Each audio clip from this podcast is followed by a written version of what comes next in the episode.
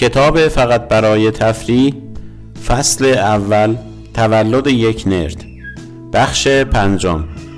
نوشته لینوس توروالز و دیوید دیاموند ترجمه از جادی.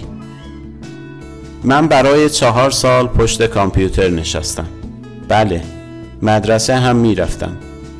دبیرستان نورسن که بین پنج دبیرستان سوئدی زبان هلسینکی مرکزیت داشت و از همه به خانه من نزدیکتر بود. ریاضی و فیزیک جالب و به همین دلیل راحت بودند. اما همین که درسی به حفظ کردن مرتبط می شد کل اشتیاق من به آن مبحث از بین می رفت به همین دلیل تاریخ تا وقتی درباره زمان جنگ هستینگز بود جذابیتی نداشت. اما وقتی کار به عوامل اقتصادی مؤثر بر کشورها می رسید مسئله جالب می شد منظورم این است که واقعا برای چه کسی مهم است که در بنگلادش چند نفر زندگی می کنند البته حالا که به مسئله فکر می کنم می بینم که برای خیلی ها ممکن است مهم باشد. نکته این است که برای من خیال بافی نکردن درباره کامپیوترها سر کلاسی که بحث در مورد بادهای موسمی یا دلایل بادهای موسمی بود بسیار راحتتر بود از کلاسی که در آن درباره آمار صحبت می‌شد. ورزش کلا یک پرونده جدا داشت. اینکه فاش کنم من ورزشکارترین فرد در شبه جزیره اسکاندیناوی نبودم مطمئنا هیچ وقت خبرساز نخواهد شد. چه باور بکنید چه باور نکنید آن روزها لاغر بودم. شرکت در تمرینات ژیمناستیک قابل قبول بود ولی وقتی کار به فوتبال یا هاکی روی یخ می رسید باید کلاس ها را جیم می شدم این مسئله در کارنامه هایم هم خودش را نشان می‌داد.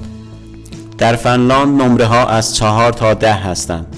من معمولا چند ده و تعدادی هم نه از ریاضی، فیزیک، زیست و بقیه درس ها داشتم. اما در ورزش معمولا هفت می گرفتم یک بار هم شش گرفتم. در نجاری هم شش شدم. این درس هم جزو نقاط ضعف من بود. بقیه دوستانم از آن کلاس ها یک کمد زیبا یا چند ابزار نجاری به یادگار نگه داشتند. تمام چیزی که من دارم چند تراشه فرو رفته در انگشت شستم است. و هنوز هم که هنوز است آنجا هستند. لازم است همینجا بگویم که تاب های موجود در حیات پشتی که دخترم بیشتر وقتش را روی آنها میگذراند ساخته پدرزنم هستند. دبیرستان من یکی از آن مدارس ویژه بچه های باهوش یا عقب افتاده که در شهرهای آمریکا وجود دارند نبود. اینجور مدرسه ها عملا خلاف شیوهی هستند که فنلاند بر اساس آن اداره می شود در فنلاند مدارس بچه های باهوش یا ضعیف را از یکدیگر جدا نمی کنند اما هر مدرسه یک موضوع منحصر به فرد دارد که گذراندن آن الزامی نیست. ولی در مدارس دیگر هم نمی شود پیدایش کرد. در مدرسه نورسن این درس لاتین بود. آموختن لاتین جالب بود. بسیار جالبتر از فنلاندی یا انگلیسی. متاسفم که یک زبان مرده است. دوست داشتم رفقایی می بود که دور هم جمع بشویم و به لاتین جوک تعریف کنیم یا به لاتین درباره سیستم های عامل گپ بزنیم. وقت گذرانی در کافی شاپ نزدیک مدرسه هم مفرح بود. خیلی از بچه ها اینجا دور هم جمع می شدن. به خصوص آن تیپ بچه هایی که اهل مخفی شدن پشت دیوار مدرسه و سیگار دود کردن نبودند. اگر از کلاس ورزش جیم می شدید می توانستید به این کافی شاپ بروید. همینطور اگر یک ساعتی بین دو کلاس وقت خالی داشتید. چیزی که گاهی پیش می آمد این کافی شاپ محل اجتماع geek ها هم بود. تنها کافی شاپی هم بود که دانش آموزان می توانستند از آن خرید کنند و پول حساب خود را هر وقت که داشتند بپردازند.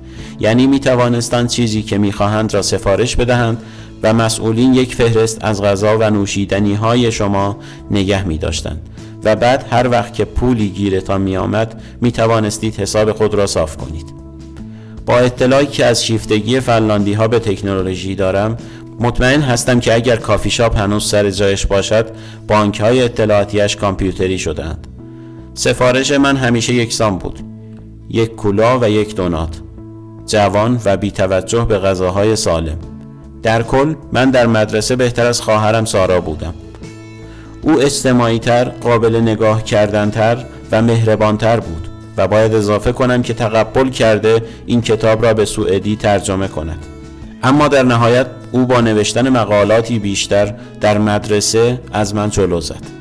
علاقه مندی های من محدودتر بودند. همه من را به عنوان مرد ریاضی میشناختند. در حقیقت تنها باری که دختری را به خانه آوردم موقعی بود که از من درخواست می کردند به آنها درس بدهم. البته زیاد هم پیش نیامد و هیچ وقت هم من پیشنهاد دهنده نبودم. ولی پدرم همیشه می گفت که آنها به دنبال چیزی بیشتر از درس ریاضی هستند. به نظر او آنها طرفدار معادله دماغ باشکوه یعنی مردانگی باشکوه بودند. به هر حال اگر آنها دنبال دوستی با مرد ریاضی بودند مرد ریاضیشان چندان علاقه به جریان نشان نمی‌داد. منظورم این است که من هیچ وقت نمیفهمیدم منظور آنها از دوست صمیمی تر چیست. من گاهی از گربه همسایه نگهداری کرده بودم و دوست صمیمی به نظرم چیز چندان خاصی نبود. بله بدون شک من یک geek بودم برو برگرد هم ندارد این قبل از دوره‌ای بود که geek بودن سکسی حساب شود البته به نظر من geek بودن سکسی نیست ولی به نوعی جذاب است. به هر حال چیزی که من بودم یک پسر گیک خجالتی بود. البته اگر گفتن این حرف زائد نباشد. اینجا بودیم که من می توانستم جلوی کامپیوتر بنشینم و کاملا خوشحال باشم. برای فارغ التحصیلی از مدرسه در فنلاند باید یک کلاه پشمالوی سفید با یک نوار سیاه بپوشید. جشنی است که طی آن دیپلمتان را می دهد و بعد با کلی شامپاین و گل و کیک به خانه می آیید. یک جشن هم برای کل کلاس در یک رستوران محلی برگزار می شود. من هم همین برنامه ها را داشتم و احتمالا به هم خوش گذاشته است. ولی چیز چندانی از آن جریان یادم نیست. اما در مورد مشخصات کامپیوتر مبتنی بر 6808 که داشتم بپرسید و می توانم مثل بلبل همه آن را از حفظ بگویم. پایان بخش پنجم فصل اول.